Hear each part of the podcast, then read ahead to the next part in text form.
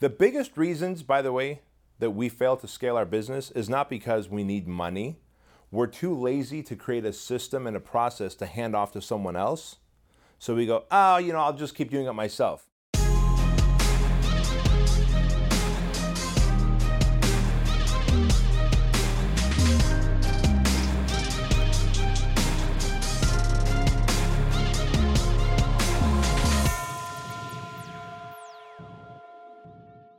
All right, picture this. The other day I went to the movies and George Clooney was the guy who was taking the tickets. Can you believe that? What? No, it's not true. And you know what? George Clooney doesn't take tickets. Steve Jobs never worked in the Apple store and sold iPhones. And Ray Kroc wasn't the guy making the hamburgers at McDonald's. They extracted themselves from their business. And most people who have a business think they can't do it, but today you're going to prove them wrong. Isn't that right? That's right. I'm going to prove them wrong. Exactly right. All right. I'm Craig Valentine, and this is Bedros Cooley, and this is the Empire Podcast Show. And what we're going to talk today about is making sure that you set up your business so that there's scale and structure so that you can leave it. All right. How have you done that with Fit Body Bootcamp? Well, again, I'll be fully transparent. If you remember back in twenty fourteen, I was everything in Fit Body Bootcamp. I was the guy that ran the Facebook ads. I was the guy that tried to write the creative for the ads that we ran in Entrepreneur Magazine. And then when the prospects filled out an application, I was the guy trying to sell you a franchise. And then once you bought the franchise, I was the guy coaching you on how to run your franchise. I was it. Wow. Here's what happened. And, you know, most people have heard the story before, but for the handful that haven't, I actually had an anxiety attack so bad that summer of twenty fourteen that I thought I was having a heart attack, and I went to the hospital. And I know you've had a crippling anxiety attack, and the same things happened to you. You had to have a personal training client take you to the hospital, yes, if I remember. Yes, lowest point in my life. Yeah, and, and, and if you if you want to put yourself in the hospital, do everything you can all the time in your business, which is impossible. I mean, like you said, you don't see all those guys running their businesses. You certainly don't see Richard Branson flying any of the airplanes on, on Virgin United, right? You're not going to walk in and open up the pilot, the cockpit, and, and there, there's old Richard, you know, with a martini, right? And so what I had to do for Fit Body Bootcamp when I was doing the marketing and the sales and the operations and the coaching was I had to step out and say, is this how Subway, McDonald's, seven eleven, Anytime Fitness, is this how they are running their franchise? And the reality is it's not. Well, you know what? Everybody's sitting there saying, ah, you can do it, but I can't. I have clients who get upset when they don't see me. Or I had clients that got upset with, when they didn't see me. Go oh, and, you know, and they just say, I, I can't get out of there, and I don't. I feel bad. No one does it as good as me. Right, yeah. Right? I don't have the money to. Right. And so, I know that because those were my objections that I gave until I had that anxiety attack. Go on. Okay, so those are the objections. Now, what can we tell our listeners today about how they can scale and replicate themselves, find people who are actually better at a lot of the things that they're doing right now, yeah, so that their business grows, they have more time for themselves, and they don't end up with anxiety or stress. Yeah. In fact, right now, as you and I sit here in the library at our headquarters, there's a team of thirty-eight people upstairs selling our franchises, servicing our franchisees, and selling our coaching programs, mm-hmm, that we have out there. And you and I didn't run any of the ads. We had we have two guys in two different states running ad campaigns for us. And uh, we've got a team of four closers doing all the selling for our franchises and coaching programs. And we've got a team of twelve doing the branding and operations and coaching. And so when you're wondering, well, where do I begin? Ask yourself, what is the lowest common thing that you're doing right now that you can give away to somebody else, right? Now, for me, that wasn't the selling, because I knew that there was no one who could sell a Fit Body Bootcamp franchise better than me. However, I also knew there was people who could run Facebook ads better than me. Mm-hmm. And so the way I looked at it is, if I could just tighten the belt up for a couple months and have pay someone else, because yeah, you've got your budget plus the marketing fee, and I outsourced the marketing for two months. I got more leads, better qualified leads. It made my selling easier. I sold more people, and all of a sudden I can afford the traffic buyer. So there was one way. As that funnel kept growing, I made enough money where I could actually find another closer. I soon pulled myself out of the selling. Now I was doing the operations and the coaching of new franchisees. Then I asked myself again, which of these two can I let go? Well, probably not the coaching of new franchisees, because I want them to be successful out the gate. So I'm going to let that go last. So at this point, somebody was buying our franchise ads for us. We had a closer full-time, and of course, I stepped out of operations and I brought someone in to do the operations, which was pretty much paint by numbers. Mm. The biggest reasons, by the way, that we fail to scale our business is not because we need money. We're too lazy to create a system and a process to hand off to someone else. So we go, oh, you know, I'll just keep doing it myself. Well, good luck. You're going to be a one-person show. It only show. takes me an hour. Right. It only takes me an hour a week, so I, I don't want to spend two hours making the system. Right. But if you made the system, you could free yourself up for an hour over and over again, right? Absolutely. Now, again, people are sitting there thinking, oh, but you run this big franchise. I just have this mom-and-pop store. I have a gym. I can't leave it. So tell us about some success stories that you've coached that have extracted themselves from sure. smaller businesses, sure. and how do they do it? All right, so one young man comes to mind, and, and by no means does he have a, a business degree or anything. He's got a kinesiology degree from Michigan State, I believe. His name is Matt Wilbur. You know mm-hmm. Matt Wilbur. He actually was so broke, he pieced together two or three credit cards to buy one Fit Body Bootcamp franchise. And he was just like me. He was it. He was selling memberships, he was cleaning the place, he was creating the workouts, he was creating the nutrition plans, and he was following up with the clients and the leads, making sure that everybody was serviced.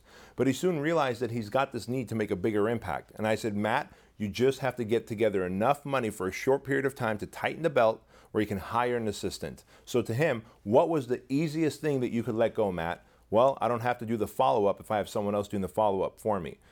So we hired a part-time person for like thirteen dollars an hour, and he was able to free himself from doing the follow-up with leads. Now his job was not to follow up with leads, but just to close the leads into paying clients.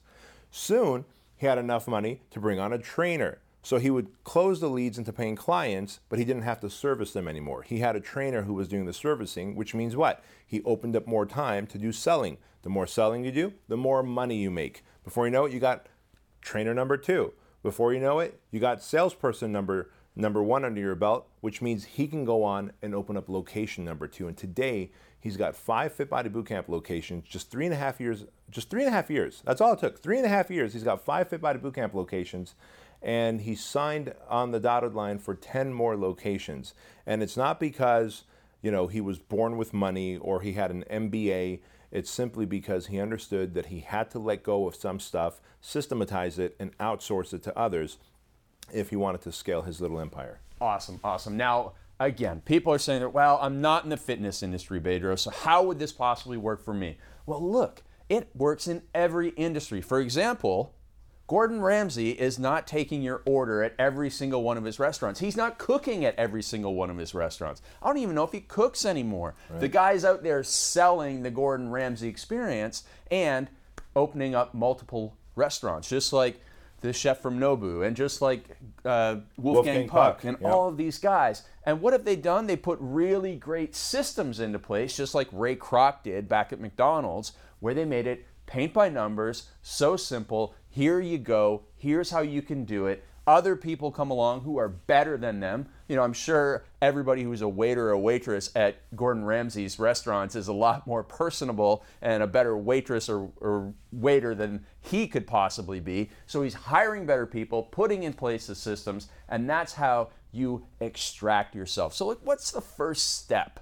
The first step today. So the first step is this, really. You have to identify the number one thing that you can outsource to someone without having fear and anxiety creep in. Like I said, for me, it wasn't selling. Mm-hmm. I knew that I could sell better than anybody else, and with the small number of leads we were getting, I needed to make sure that every lead converted into a franchisee.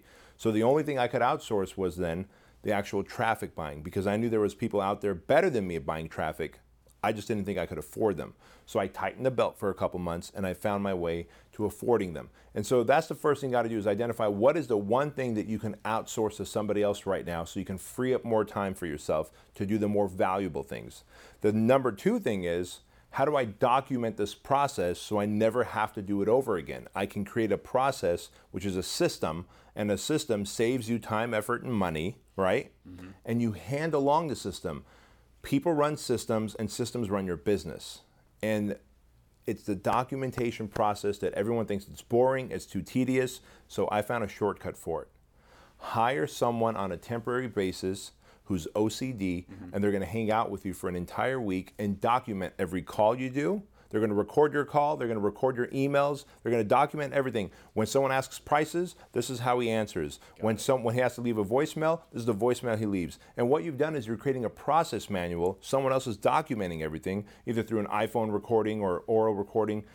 Before you know it, it's all documented in a three-ring binder, and then you move on to the next department, which is marketing, sales, operations, support, coaching. Yes, and so what you have done there is you found someone who's better than you, yeah, at doing something, which is putting together the systems in place so that you stop doing those things. And I'll tell you what, one of the things that I see so often in the people that come to me for my Perfect Life workshops is that they say they don't want to do things anymore, but they keep on doing them. So I want you to say right now with conviction, I will never do so-and-so activity again in my business. I'm going to outsource that to, some, to somebody right now. It's going to save me time, energy, and money. I'm going to build that system. I want you to make that commitment right now, and that's your first step of getting out of your business so that you can scale, you can have more freedom, make more money, and have more time for your family, just like you've been able to do as you grow your franchise. You're not working less than ever, but you're not working as much as you did when you were struggling, right? Right, and I'm working on the things that are within my zone of genius. I have fun doing them. Like, this is the stuff I love doing. I love being the face of my brand, right? And I love sharing a message through passion and purpose. I could do this all day long. Mm-hmm. So actually, how about this? I'm working more hours, really, when you think about it, but it's hours that don't fatigue me, exhaust me, or stress me out. They they make me stronger and they empower me because it's in my zone of genius. Absolutely. So get yourself on that plan. Get rid of the things you shouldn't be doing. Get people in that should be doing them and be that leader of them, right? Yeah. And that's one other thing. That's a one thing we'll close on. What can you say about the power of being a leader as you extricate yourself from that system and that business so that you have the true scalability? You know, every single business out there is scalable. And I was just reading a book by uh, Jocko Willink. Oh, yeah. Right? Uh, actually rereading it, truth be told. It was the third time that I'm reading it because I just love Extreme Ownership. So yep. In case people are wondering, what's the book from Jocko Willink? Extreme Ownership, and he's a Navy SEAL. And uh, he really talks about leadership. Here's the crazy thing. He talks about how in BUDS, basic underwater demolition SEAL training, they take these rubber boats and they have teams of seven guys in each boat. So there was uh, six teams. Team number two kept winning. Though, so the cadres would say, hey, you guys are going to take the boat all the way out, one hundred fifty yards, turn it upside down, get it right side back up, get back in, fight the waves, come carry the boat over your head, walk around the sand berm, whatever. And so all seven teams had to do it. And so it's six guys and a leader. Team two keeps winning. Team six keeps failing. One of the cadres came up with an idea. He goes, what if we just switch the leaders? Nothing else, right? Remember, team two keeps winning, team six keeps losing. And so they switch leaders, and on the very next race, team two wins again. But team six comes back into second place. Got it. Into second place. So what happened? A strong leader went into a weak environment. So there is no weak team members. There's only weak leaders, is what that defined. Soon enough, team two and six were neck and neck, right? Because now that leader got played up to a, to become a better leader by the boat crew. Yep. And then the leader here on team six got the weak boat crew to play up to, to their expectations, to their potential. The point of this was that there is no weak team, there's just weak leaders. So leadership is always the problem, and leadership is always the solution. So the number one thing I can tell you about being a leader is one, be decisive. Make decisions, make them fast. They don't have to be the right decision, they just have to be a decision. Otherwise, when you procrastinate, hand-wring, take too much time, you really end up letting competition eat you up alive. Thing number two as a leader is that sometimes there's easy work, and it's the fun work and the creative work that you can do. Sometimes there's a hard work, and hard work involves either delivering bad news, or hard work involves creating a systems manual, which is not ex- exciting, it's not sexy, it's not sitting here making a podcast video, but that's the stuff that the leader does. The leader does the tough work with as much enthusiasm as the easy and fun work. And that's what differentiates winners from losers. Awesome. I'm, I love how you said that every business is scalable when you have a good leader in place, when you're putting aside your ego and hiring better people than you to take over the tasks you shouldn't be doing, putting boundaries on your time and what you do. And that is how you take those steps to getting out of your business, growing it, and living that dream life that you have, all because you're building your empire, right? Yes, sir. All right. See ya. Thanks for listening to the Empire Podcast Show. Remember to subscribe on iTunes, share it with your friends, and give us a rating. We'd really appreciate that. And make sure to go to empire podcast show dot com to watch the videos as they come out.